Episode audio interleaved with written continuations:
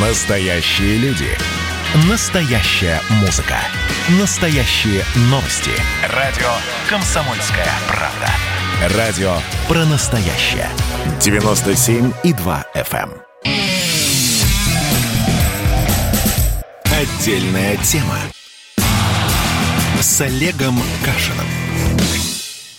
Всем привет, я Олег Кашин, и с нами Эдвард Чесноков, у которого, между прочим, сегодня вышел сборник стихов для «Империи жить», в котором он рассказывает о разных патриотических моментах последних лет, включая те войны, которые тайно ведет Россия. И, как сам отмечает Эдвард в э, издании «Октагон» в комментарии, люди, связанные с ЧВК, высоко оценили эту поэзию. Эдвард, я вас поздравляю. Спасибо, Олег Владимирович. Искусство должно принадлежать народам, а вас, народу, а вас, в свою очередь, с Новым годом.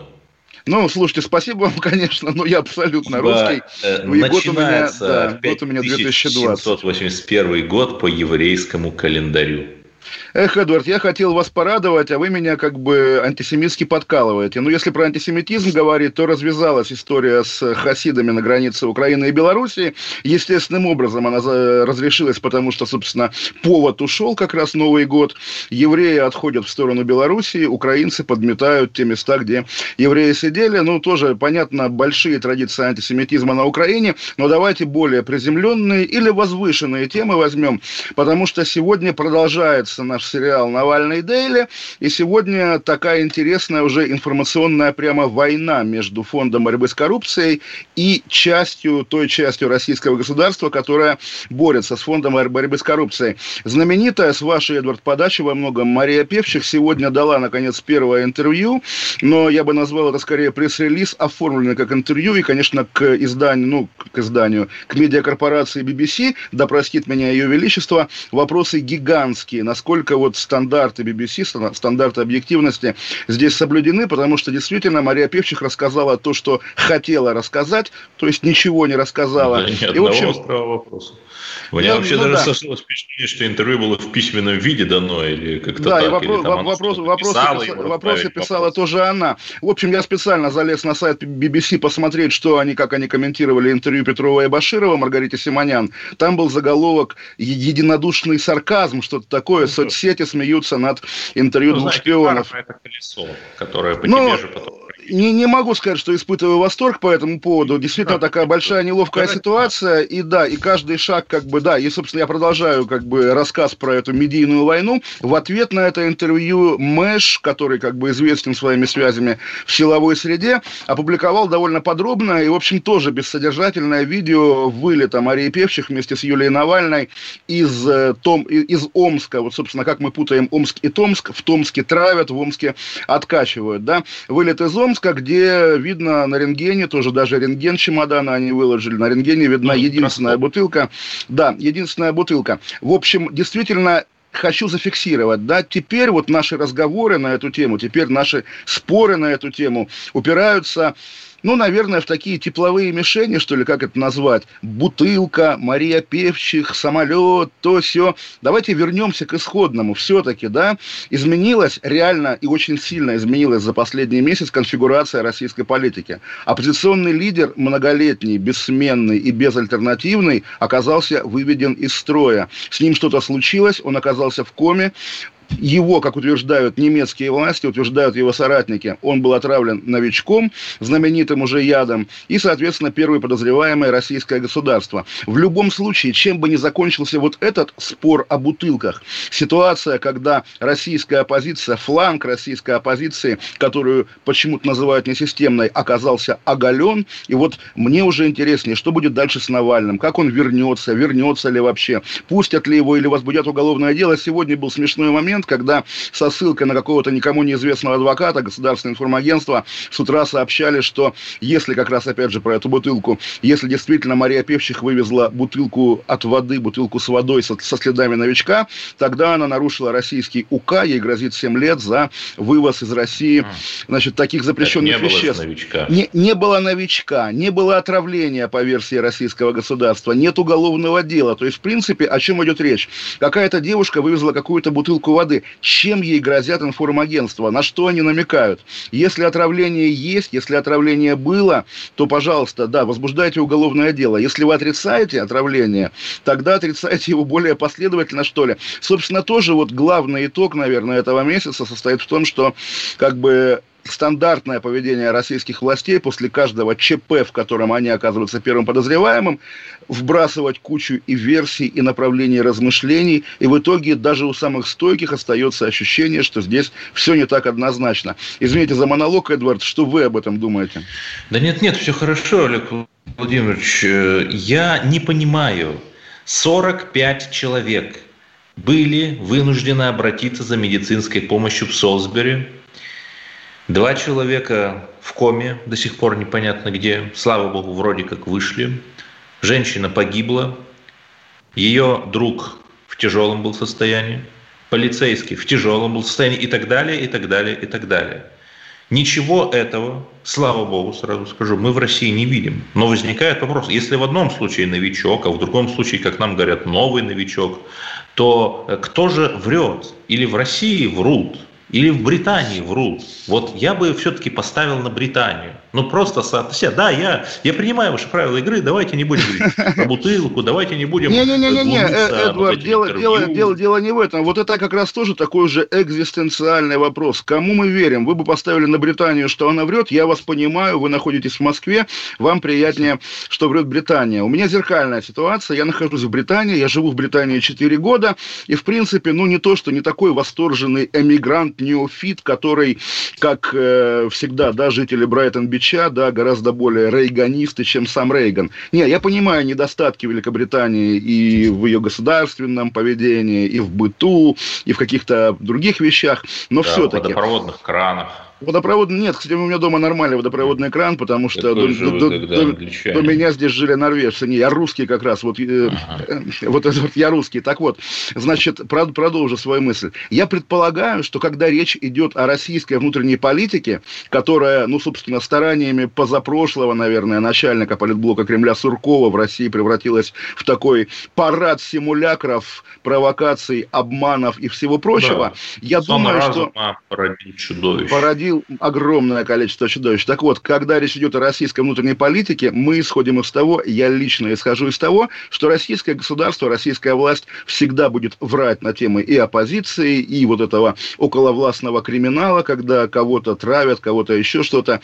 А у британцев, ну какой у них интерес, что они знают вообще о фонде борьбы с коррупцией? Тоже вот, конечно, мы, вот, к вопросу о би би си, меня взволновала эта публикация, мы прекрасно понимаем, вот би би си это такая мега-ВГТРК, да, во главе которой стоит, значит, какой-то англичанин, не помню фамилию, или англичанка, вот, которая, соответственно, впервые слышит фамилию Навального. Естественно, ей дела до этого нет. И в итоге все упирается в то, что корреспондент би би си Андрей Козенко, я с ним знаком довольно много лет, э, который дружит с семьями с этой Марией Певчих, да, в итоге берет у нее вот такое комплиментарное интервью, противоречащее всем правилам и стандартам классической западно-объективной журналистики.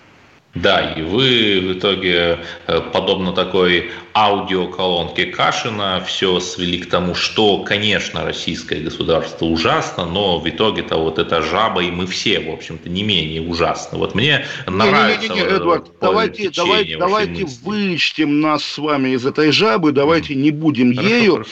А так, ну, тоже вот... Давайте фантазировать, рассуждать, не знаю, вот Великобритания, шпионаж, кембриджская пятерка, кем были Ким Филби и его друзья? Действительно, такой тоже философский вопрос. Были ли они агентами Московии, да, агентами русского государства, или они были частью международного интернационала леваков, гомосексуалистов, шпионов, кого угодно? Я думаю, граница, реальная граница между жабой и не жабой немножко не совпадает с государственными границами, очерченными на карте. И действительно, вот это не по попытка говорить, намекать на то, что одна из наших стран является криптоколонией другой, но, по крайней мере, вот, да, такой глобальный Твин Пикс, в котором совы не то, чем они кажутся, и в котором, да, идет борьба вот, черного знаете, и белого веклама. Вот, если просто посмотреть хронологию, то ФБК та организация, которую Навальный создал, которой он посвятил десять лет, где, как выяснилось, начальником отдела расследований была Мария Певчих, о чем общественность не знала, при том, что других фигур Навальный раскручивал, своих замов, медийные и так далее, и так далее. И в конце июля эта организация была ликвидирована. И после этого как-то вот ликвидировался Навальный. То есть все это производит впечатление целенаправленной операции ликвидации. И самое главное, это, ну, я не думаю, что э, все-таки они, люди, которые делали такие грандиозные расследования, копаясь в инстаграме Насти Рыбки и ее книги мемуаров, что они настолько глупы. Но я не думаю. Тогда возникает вопрос, зачем? Но, может быть, они всю эту историю, извините, что я опять это слово говорю, с бутылкой, всю эту историю с этим безумным интервью Певчих, может быть, они все это специально придумали, чтобы, играя вот в эти вот поддавки э, с государством, без которого они, в общем-то, не могли бы существовать, сдуть рейтинг Навального, и как-то сказать, ой, вы знаете, ну, вот так вот. Так Не-не, ну, Эдвард, давайте я вас немножко, наверное, попробую огорчить, поскольку mm-hmm. аудитория Навального, поклонники Навального, люди действительно повышенной лояльности, и чтобы их разочаровать, Нет, надо прямо очень-очень да. очень-очень стараться все-таки, да. И, во-вторых, когда вы говорите о том, что вот у этих постоянно какие-то глупости, вы как бы имеете в виду, что у тех глупостей нет. Посмотрите, как вчера облажался, не побоюсь этого слова, но это на его языке, Артём Шейнин на Первом канале, который долго рассказывал про заблюрил. А хороший канал, зря хороший канал, который заблюрил будильник и свалил все это на навальнистов. Но давайте вернемся через пару минут, продолжим эту тему и перейдем уже к нашим привычным робким да, зигованиям. Вернемся. Оставайтесь с нами, оставайтесь с нами. Олег Кашин, Эдвард Чесноков. Тема с Олегом Кашином. Георгий Бофт. Политолог, журналист, магистр Колумбийского университета, обладатель премии «Золотое перо России» и ведущий радио «Комсомольская правда». Авторскую программу Георгия Георгиевича «Бофт знает». Слушайте каждый четверг в семнадцать ноль ноль по московскому времени. А что такое деньги по сравнению с большой геополитикой? Мы денег тут не считаем.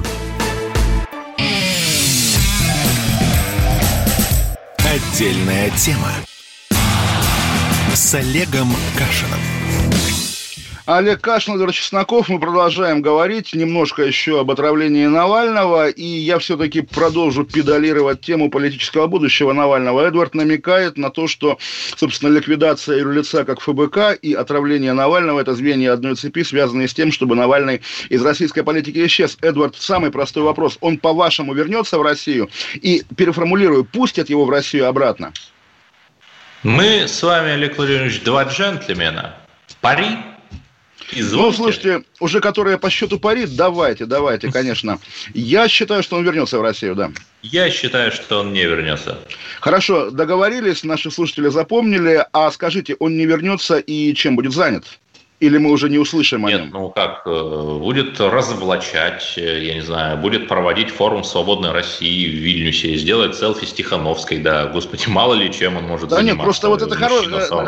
хорошие вы примеры привели, понимаете, потому что все эти ниши уже заняты, и те, кто проводит форум «Свободной России» в Вильнюсе, который, кстати, раскололся, и с Тихановской селфи ну, делают. Вот видите, он вдохнет в форум «Свободной России» новую жизнь, там, я не знаю, может быть, туда даже Ксения Собчак приедет, Дудь приедет и возьмет интервью. Представляете, Дудь взял интервью у Собчак, Собчак взяла интервью у Дудя. Ну, жизнь ну, кипит. В общем, я понял вашу версию. Как раз этот аргумент в пользу того, что он будет понимать, что оставаться за границей для него это политический такой, в общем, Роскомнадзор, да.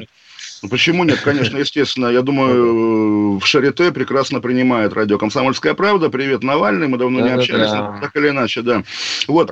А, вопрос, да. Слушает шифровки, да. Поскольку, да, поскольку мы в «Нью-Йорк Таймс» читали, что он собирается вернуться, в «Нью-Йорк Таймс» неделю назад, по-моему, было. Главный вопрос, пустит ли его обратно российское государство? По логике, если он такой опасный враг для российского государства, то его, наверное, логичнее как-то выдавить из страны. Но с другой а, вы стороны... намекаете, что вот как этой Колесниковой ее отвезли на Украину только потому, что она героически порвала свой паспорт. она осталась на родине в Белоруссии. Я не стал бы проводить параллели, тем более про Колесникову сейчас начали ходить слухи, что она российская шпионка. Тоже удивительная история. И, ну, опять же, почему не шпионка? Засекайте время до того, как. Да, естественно, естественно. Каждый хоть раз в жизни должен услышать в свой адрес, что он российский шпион. Ладно, вот мы не, не, уже немножко перешли к э, другой теме, которая смежная, потому что люди, работающие в России, шпионы, и не только шпионы, отличаются в том числе и тем, что шлют на родину деньги. Правильно, Эдвард? Да, абсолютно верно. Вопрос там, на какую родину и в каком количестве. То есть мы, как и анонсировали, начинаем сводить две наши любимые темы, это про мигрантов и про деньги, воедино. Да, поэтому если у вас под рукой есть статистика, то я вот с удовольствием ее выслушаю. Центробанк России, то есть это не какой-то боевой телеграммный листок, а сам код Эльвиры, сообщил, сколько же в две тысячи девятнадцатом году физлица нерезиденты перевели в страны ближнего зарубежья из России, то бишь к себе на родину. С почетным отрывом лидирует, ну, конечно же, наш любимый солнечный Узбекистан. Широко шагает солнечная Каракалпакия. четыре целых семь десятых миллиарда долларов США они перевели. И у них же самый большой средний размер перевода – триста семьдесят семь долларов. А таких переводов может быть много. И, конечно, стоит порадоваться. То есть нам говорят, что Россия катится в тартарары, что нет жизни в России человеку, что олигархи просто пьют народную кровь. А тут у кого-то, это всего одна страна из десятка, у кого-то кто-то заработал целых почти пять миллиардов долларов в России. Ну, в России можно жить, получается. Разве нет, Олег Владимирович? Ну, очевидно, можно в России жить, и ничего смешного здесь нет, Эдвард. Вы же у нас главный патриот в нашем дуэте. Поэтому нет, здесь я не вижу проблемы. И даже вопрос, да, что вы предлагаете вместо этого, чтобы а, люди из Средней Азии, там, других, понятно, каких стран, они не уводили деньги туда, а переводили семьи к вам, сюда, в Россию, оставались, брали российские паспорта, О, устраивались в полицию, служили в армии. Это что-то очень хорошее. Вы знаете, я предлагаю просто пакетные сделки, что в этих прекрасных странах не переводят язык на латиницу. Вот в Казахстане полмиллиарда, например, перевели. Меньше. В шестнадцатом году больше миллиарда перевели. А вот тоже, Эдвард, Чтобы... интересно, подождите. Вот латиница в Казахстане, чем она вас задевает? Что такого? Ну, латиница и латиница удобно. Потому некоторые что даже... до этого-то была кириллица, Олег так. Владимирович. А кириллица и... это уже наше, родное. Ну, а это же это абсолютно же... какое-то Нет, стереотипное. Да. Да? Сначала... То есть, вот... они от кириллицы откажутся. Это же есть такая целая теория без ступенчатых, без структурных изменений, когда лягушку жарят, плавно повышая температуру, а не сразу же бросая ее в кипящую воду. И вот она потихоньку превращается во французский деликатес из а, да. прыгавшей раньше, и вот см- Смотрите, земновод. Вот с этим аргументом и... Владимир Путин приходит к Назарбаеву или вот к этому его казахскому Медведеву, да, и говорит: знаешь, старик, есть такая структура изменений, да, когда лягушку жарят, она превращается в деликатес. Тот говорит: чё? Как бы, правда, как такими аргументами можно убедить казахов что-то делать? Американцы не так себя ведут. Знаете, они ведут себя по-разному. Во-первых, у них есть, условно говоря, там двадцать акторов, есть ю эс эй ай ди, есть фонд МакАртура, есть фонд с каким-то сложным названием там, стратегические задачи, есть фонд МОТА, огромное количество. Есть, например, корпорации, у которых есть своя разведка, есть семнадцать разведывательных служб в США, многие из которых тоже занимаются всевозможными активными мероприятиями. Есть там программа Yale World Fellows, которую Навальный закончил. Программа для мировых лидеров, а его однокурсником был один из лидеров революции в Тунисе две тысячи одиннадцатого года. То есть, есть, грубо говоря, двадцать игроков, двадцать башен. Они могут страшно ругаться между собой, там, кто у них Трамп, а кто Байден, повышать налоги или понижать, имеют жизни, имеют значение черной жизни или не имеют. Но это внутри. А снаружи они все единым фронтом проводят одну политику. Да, чуть-чуть, может быть, так с несколько разными векторами. Не, не, Эдуард, все-таки с лидерами мнений, см- смотрите, воспитывают вот, молодежь и так далее. Вот и так далее. Вы сейчас рассказываете Главное, об Америке, да, рассказываете об Америке, глядя на нее, ну вот так вот снизу вверх очень, что вот они как бы это все умеют, мы не умеем. При этом, да, в Российской Федерации, ну, не бедное государство, большое, сильное, с огромными деньгами, средствами, Нет, силами и чем угодно. Вы можете представить себе, чтобы американцы, ну, например, выдали там сто миллиардов дотаций Мексике за то, чтобы там Мексика заключала какие-нибудь тайные соглашения с Россией и проводила учения с российским спецназом. Это нет, я так р- разуме- разумеется, нет. И просто я не понимаю, как бы, мораль, которая должна вытекать из вашего вот этого диагноза, да? То есть, да, мы видим, что Россия выдает эти кредиты Мексике за тайные соглашения, да? При этом, о ком идет речь? Какая абстрактная Россия? Есть же люди, причем все эти люди такие же, как мы с вами, но гораздо более благополучные, успешные пехотинцы Владимира Путина. И вся эта система замыкается на Владимира Путина. Это Владимир Путин давал Лукашенко ну, полтора миллиарда. Вами...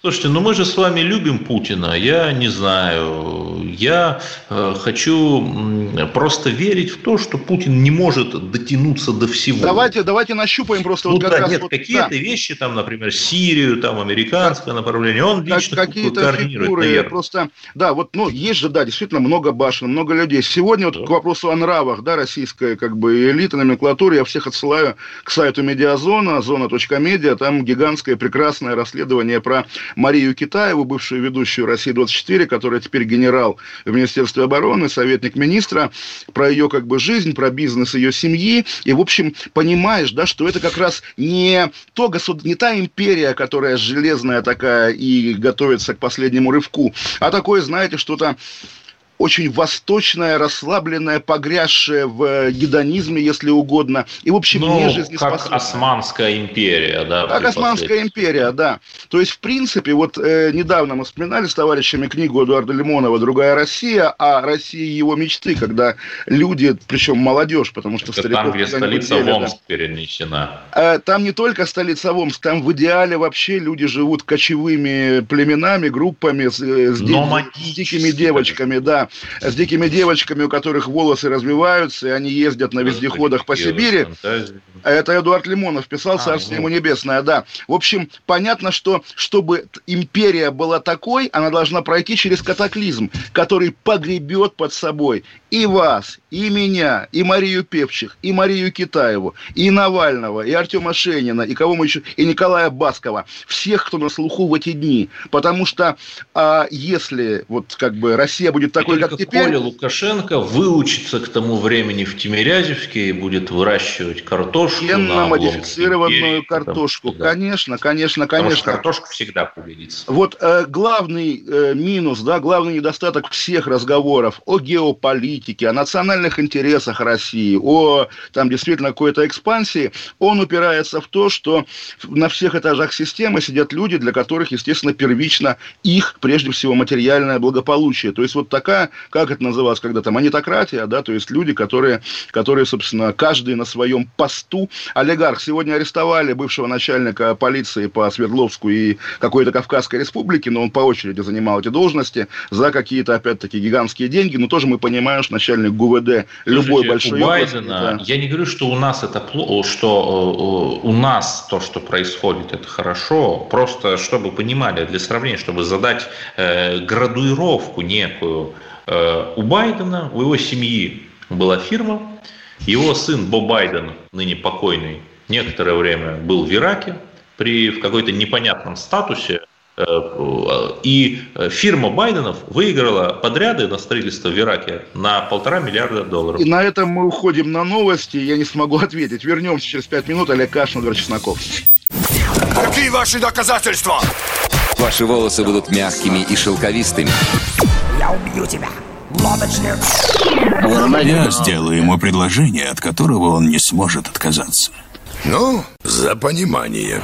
Я вот думаю, что сила в правде. У кого правда, тот и сильнее. Прошлое не дает себя забыть. Запахами, музыкой, фотографиями. Мы помним прозвища своих одноклассников, хотя самих их не видели очень давно. Мы до сих пор в памяти бережно храним правила дворовых игр. Все эти воспоминания оживают в программе «Дежавю». Меня зовут Михаил Антонов. По субботам и воскресеньям в одиннадцать часов вечера мы говорим о том, что нас радовало и огорчало. Какими мы были раньше. Давайте вспоминать вместе. До встречи. Хулиганы.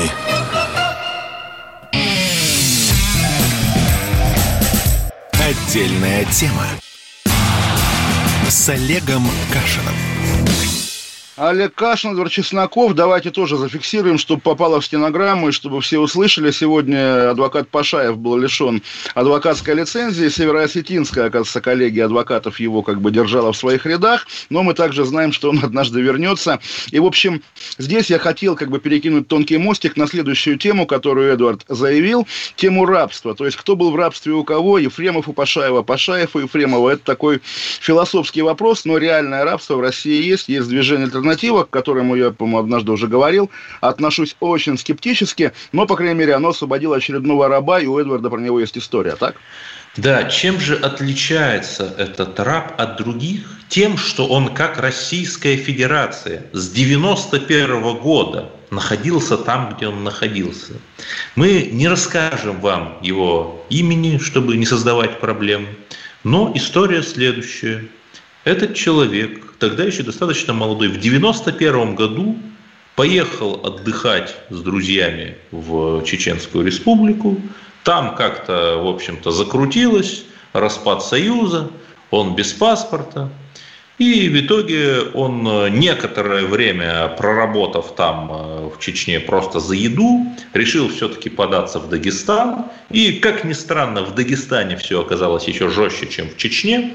В итоге человек двадцать девять лет там отрубил, где-то у них в горной местности, просто работая за еду, просто в двадцатом веке, потом уже в двадцать первом. Когда, извините меня, э, айфоны изобретались, и мы все ими пользовались, рассуждая про, да не знаю, про всю эту диджитализацию и так далее, и так далее. И человек, и только сейчас совершенно случайно его удалось освободить. Э, при этом его сестра, которая все это время его ждала, они успели созвониться пару раз, когда вот он, он уже в Москве был на лечении, и она умерла. Вот эта история, наверное, она, за исключением смерти сестры, хорошая, наверное, тем более Новый год, чудеса, святочные рассказы, нужно как-то порадоваться. Но мое сердце почему-то не радуется, потому что же понятно, что вот на этих кирпичных заводиках, помимо этого мужика, есть же много кто еще, ему повезло, а им не повезло. И что делать-то? Тут понятно, что по кирпичным заводикам можно ездить только на танке, наверное, от одного к другому. Здесь нет, не на танке, нет. А с сопровождением.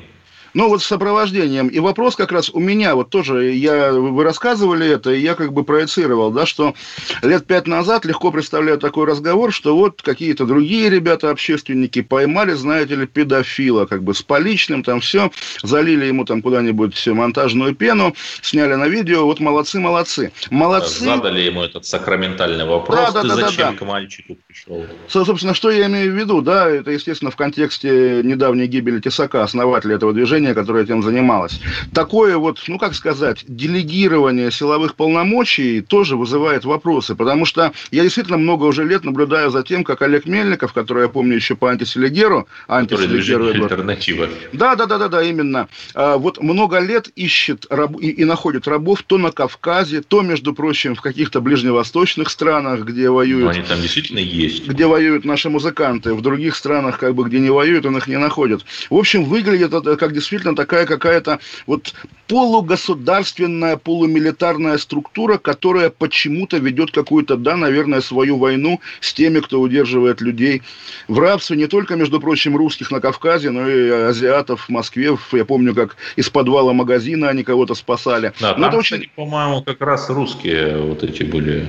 Ну, как бы, рабовладельцем, скажем так. Вот все, все наоборот, да. В общем, просто действительно параллельная Россия, параллельная жизнь, про которую, ну, конкретно я вообще ничего не понимаю. То есть, это что такое? Это, что называется, независимая альтернативная эм вэ дэ, которая берет на себя функции оригинального эм вэ дэ, явно не справляющегося. Или как это, Эдвард, объясните? Это частные военные компании действующие на Кавказе? Я хочу просто э, сказать, что как доктор Глинка, что когда политик с непростой судьбой, с, со сложным отношением к себе у некоторых частей нашего общества помогает детей спасать, но это хорошо, понимаете, что дети спасены. Надо смотреть на конечный результат. Ну, вот когда дети, рабы да, вытащили с кирпичных заводов, были, дети это были тоже спасены. Неплохо. Дети были спасены, очевидно, спасены покойным Тесаком от педофилов, но вряд ли это как-то объясняет даже, не то что оправдывает, а объясняет ту деятельность, которой он занимался при каком-то потворстве, то ли Центра Ф, то ли еще кого-то. Но, по крайней мере, действительно, вот эта гигантская серая зона, в которой находятся слишком многие игроки сегодняшней России, от фонда борьбы с коррупцией, между прочим, до вашей пресловутой альтернативы, ее размеры меня пугают. Это вот, да, действительно, вот... эн ка о в нашем изводе. Как мы говорили на днях про русского Вайнштейна, который был как Вайнштейн, только фильмы не снимал и Оскар как бы не добывал, но все остальное было на месте. Так и здесь. У нас тоже есть вот этот мир а, гигантских вот вы, эн ка о. Вы, извините, раз уж вы сказали, вот этот самый Вайнштейн, там Родион его Бельков, по-моему, зовут, вышла статья, потому что мы, как хорошие журналисты, дали слово и другой стороне, и он сказал, что это она сама виновата, что она там себя плохо вела, надела, что он да. к ней пальцем не притронулся, она там начала истерить, вот эта женщина, и так далее, и так далее, потому что там он ей роль не дал, или плохую роль дал, или следы плохо выставлены. Потом, значит, обвинила его в домогательствах, хотя он к ней пальцем не притронулся. То есть, и вот выяснять, как бы, кто тут прав, кто виноват, но я не знаю. Ну, просто пример яркий был. Здесь как раз, ну, я стараюсь всегда верить жертве. Но, значит, возвращаясь к вашему вечному, на самом деле, тезису о том, что вот на Западе есть эта мощь фондов, некоммерческих организаций и так далее, которые продвигают мягкую политику Соединенных Штатов. В России тоже есть эта мощь, которая что делает? Которая, да, то педофилов тычет фалоимитатором в лицо, то, соответственно, плещет зеленкой в лицо другим активистам, то вот, пожалуйста, какие-то тоже мрачные люди, с которыми я не готов был встречаться в темном переулке, наверное, они ездят по Кавказу и, и спасают там рабов. Как ездить по Кавказу, спасая рабов, не имея там, не знаю, либо автомата в кармане, да, за пазухой, либо корочки. Да, или автомобиля «Тигр». Или авто... авто... бронеавтомобиля «Каратель». Бронеавтомобиля да, бронеавтомобиля «Каратель». Ну, «Каратель». Понимаете, а почему вот вы сразу как-то смотрите на это скептически? Ну, я еще раз говорю, давайте смотреть на результат. Но если рабы спасены, ну это же хорошо. Так, я еще раз говорю, Тесак тоже спасал детей от педофилов, но язык не повернется. Нет, смотрите, Тесака был вообще коммерческий проект, если вы не в курсе, там при всем уважении там, к его памяти, он продавал... билеты на это ралли «Поймай педофила», там люди за деньги в этом участвовали, но э, все-таки это немножко ну, другая была история. Знаменитый свидетель «Глубокая глотка» в известном американском деле тоже говорил: всегда следуйте за деньгами. И действительно, когда человек тебе говорит: да, я вот всю жизнь спасаю рабов, я вот такой молодец, да, ты его спроси: а на какие деньги ты живешь, да, чем ты зарабатываешь, а вот как бы ну, что это? И что спросите, это Мари, у Марии Певчих, с которой, как вы мне сказали, вы один раз как-то пили чай. Не, естественно, как бы про Навального это вообще отдельный разговор, действительно, про структуру фонда борьбы с коррупцией и так да. далее. Но если мы говорим про этих альтернативщиков, да, то же самое, что это такое, откуда эти люди и, что называется, кто за ними стоит. Это же всегда самое главное. Если вы говорите, добиваемся конечного итога и смотрим на него. Но здесь тоже, пожалуйста, вот там фонд борьбы с коррупцией добился, там, не знаю чего, ухода Якунина в отставку из эр жэ дэ, допустим, да, или Пехтин уехал в свое Майами. Тоже как бы есть хороший результат, да, приходят нет, более честные. Да, конечно, конечно. Спорю. Конечно, да. конечно. И система укрепляется, делается здоровее, умное голосование, да, опять-таки, но... прошло. Да, но раз уж мы заговорили о рабах, то в наших любимых Соединенных Штатах сейчас главный такой прогрессивный леволиберальный дискурс – это то, что история эс ша а началась в тысяча шестьсот девятнадцатом году. Они это даже так называют. Проект тысяча шестьсот девятнадцать. В этом году в эс ша а впервые привезли раба из Африки, первого. И индейцы э, очень неохотно и плохо работали на плантациях в Южных Штатах, соответственно, вот рабов. И вся вот эта вот прогрессивная интеллигенция, все эти э, профессора из Беркли и так далее, и так далее, говорят, что нужно детей учить вот этому, что рабство – это плохо, что наша империя была тюрьмой народов, то есть это все вам что-то напоминает. Ну, вот а Эдвард... Трамп говорит другое. Я просто продолжу mm-hmm. секунду. Трамп да, говорит да. другое и предлагает свой альтернативный проект. Он называется не тысяча шестьсот девятнадцать, а тысяча семьсот семьдесят шесть. Ровно противоположно, что, что США – это цитадель свободы, демократии, первая страна, в которой на практике реализован принцип разделения властей. И самое главное, что во всех государственных школах он хочет внедрить именно такую свою концепцию. То есть не каяться и биться головой о стенку за то, что там мы кого-то угнетали. Это то, что хотят навязать нам, снося памятники русским воинам в Адлере. И не только там, о чем мы с вами говорили. А вот что родиной надо гордиться. Вот бездуховный русский агент Трамп это делает, а значит его кураторы... как-то почему-то это не делают, я не знаю. Ну, вы знаете, вот вы напомнили, действительно, сегодня Кабардино-Балкарский региональный правозащитный центр обратился в Генпрокуратуру, знаете о чем, да, Михаил Леонтьев из компании «Роснефть», который, как мы с вами, в общем, выступает за сохранение монумента подвига русских солдат, и, соответственно, черкесы требуют признать Леонтьева экстремистом. Я, может быть, как-то малодушно рассуждаю, что, вот, надеюсь, Леонтьев им покажет, где раки зимуют, но, в общем, такая, а, в общем... принесет им колбаски охотничьи, да? Да, ну традиционная, конечно, история про жабу и гадюку, но тем не менее давайте выпьем чашечку кофе и после небольшой паузы продолжим беседу на увлекательные темы. Знаете, сегодня, наверное, прорвался мужчина в американское посольство на машине, никогда такого не было. В общем, вернемся через две минуты. Олег Кашин, Эдвард Чесноков. Отдельная тема с Олегом Кашиным.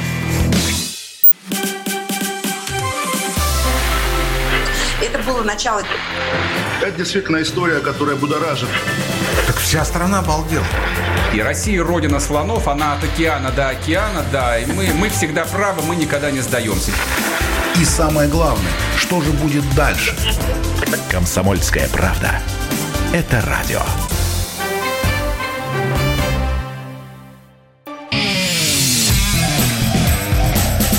Отдельная тема с Олегом Кашиным. Олег Кашин, Эдвард Чесноков, и Эдвард до, до рекламы говорил о том, что вот американские левые считают датой как бы рождения Соединенных Штатов время появления первого раба на территории Северной Америки. Я действительно тоже вспомнил, не успел сказать, что вот в моем детстве я застал слегка учебник истории СССР, конечно, это называлось, хотя никакого СССР не было, там и про средние века, и про более давние, и про Древнюю Русь. Нет, я и, тоже конечно... СССР в учебниках да. застал. И вы, вы помните, да, вы помните, Эдвард, с чего начиналось история Советского Союза. Это удивительно. Ну, наверное, что была Россия, была тюрьмой народов. Не-не-не, потом... э, хронологически буквально, даже не с Киевской Руси, да, она начиналась с Урарту. Потому что это немножко Армения, да, соответственно, вот такая история. И тоже вот наша стандартная рубрика про, как это назвать, по следам наших выступлений или нет, наверное. Вот мы рассуждали про картину в Третьяковке, да, с чеченцами. И знаете тоже, чем там, ну, наверное, кончилось. Картина, на которой были нарисованы, собственно, два чеченских боевика в окопе.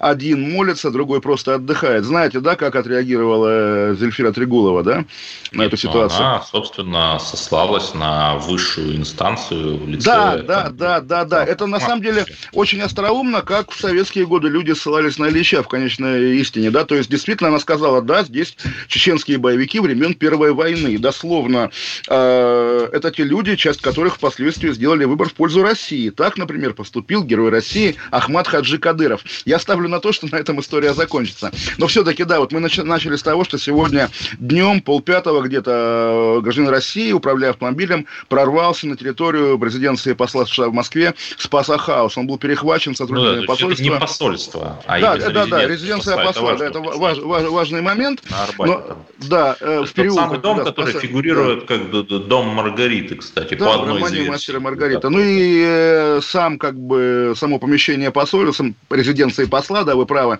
э, место бала, да, место бала Волнова. Да. Но я, на самом деле, вспомнил, мы вот буквально вчера говорили про посла Гарримана, послевоенного американского, и была такая же история, на самом деле, такие истории очень редки почему-то в советско-российско-американских отношениях, когда кто-то из России, да, из нашего такого несвободного мира сумеет прорваться на территорию американского посольства. Где-то в пятидесятом, там, не знаю, первом, втором году некий юноша пришел, собственно, прорвался через оцепление э, эн ка вэ дэ, эм гэ бэ, не знаю кого, в то еще посольство на Маховой, и сказал, что он сын, это правда, сын репрессированного маршала Яковлева, и он, э, и, как бы, его преследует как бы, эм гэ бэ, да, советское, и он хочет как-то через подземные ходы попасть э, из посольства куда-то в аэропорт, чтобы улететь в США. Его принял посол, но, собственно, повертел пальцем у виска, счел провокатором, и его выгнали из посольства. Да, да, и, в общем, да, это так и было. Просто действительно не все знают, да, а этот сын маршала действительно легендарный человек, который потом повзрослеет. Он действительно тогда уже работал на советскую госбезопасность и напишет знаменитую книгу «ЦРУ против эс эс эс эр», известную нашему поколению по, собственно, прежде всего описанию того, как Елена Боннер била Сахарова сковородкой по голове, и, согласно позднейшей легенде, а Сахаров за это дал пощечину Николаю Яковлеву. В общем, такие, такие странные сближения, сегодняшние события в Спасахаусе. Нет, ну у Николая На... Яковлева еще была интересная история. Книга у него была первое августа тысяча девятьсот четырнадцатого да, да, да. года о том, как масоны, будущие члены Временного правительства и промышленники, получавшие военные заказы, создали тайный, э, создали заговор с тем, чтобы свергнуть Николая второго, и, собственно, у них это осуществилось. Но... Как вообще такое можно было? Не, а я, я, я вам объясню как раз, как, как такое... Это, это, это известная, в общем, тоже понятная история, потому что не, не являлась секретом для госбезопасности, что чуть более известный русский писатель пишет тоже книгу об августе две тысячи четырнадцатого года, и спешили, чтобы успеть, чтобы опередить, чтобы перебить те, тему, и ее продали. Колесо. Да, разумеется, да, первая книга «Красного колеса» тоже где-то рубеж шестидесятых-семидесятых. И, собственно, как раз ее переводили на западные языки через а пэ эн. И, в общем, была такая медиазаглушка. Ну, знаете, да, как при Гитлере сняли фильм под названием «Диктатор», потому что мировая база фильмов не позволила бы тогда Чарли Чаплину выпустить фильм «Диктатор», и он был вынужден его переименовать в «Великий диктатор». Ну, собственно, опять же, всегда все люди в это играют. Сегодня у Дудя были модераторы белорусского телеграм-канала «Нехта», живущие в Польше. Он съездил в Польшу, с ними пообщался. И тоже, ну, конечно... Да, спор... границы же открыты с Польшей. Ну, слушайте, я думаю, Дудь, как бы, да, поскольку это самый успешный деятель Ютуба, может себе позволить и джет арендовать.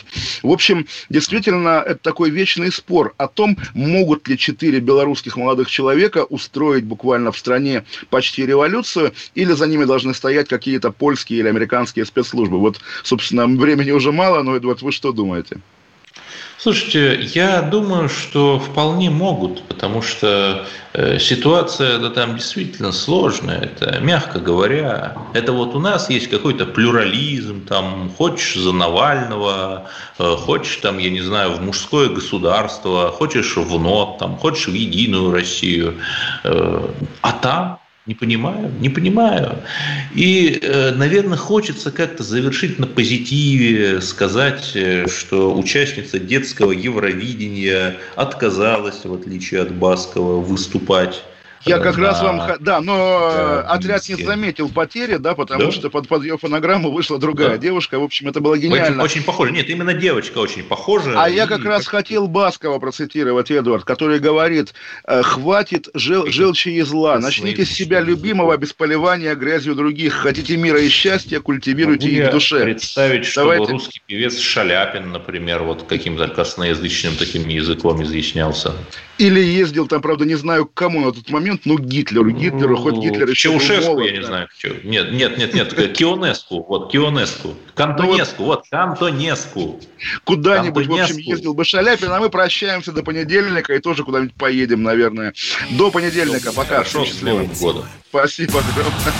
С Олегом Кашиным.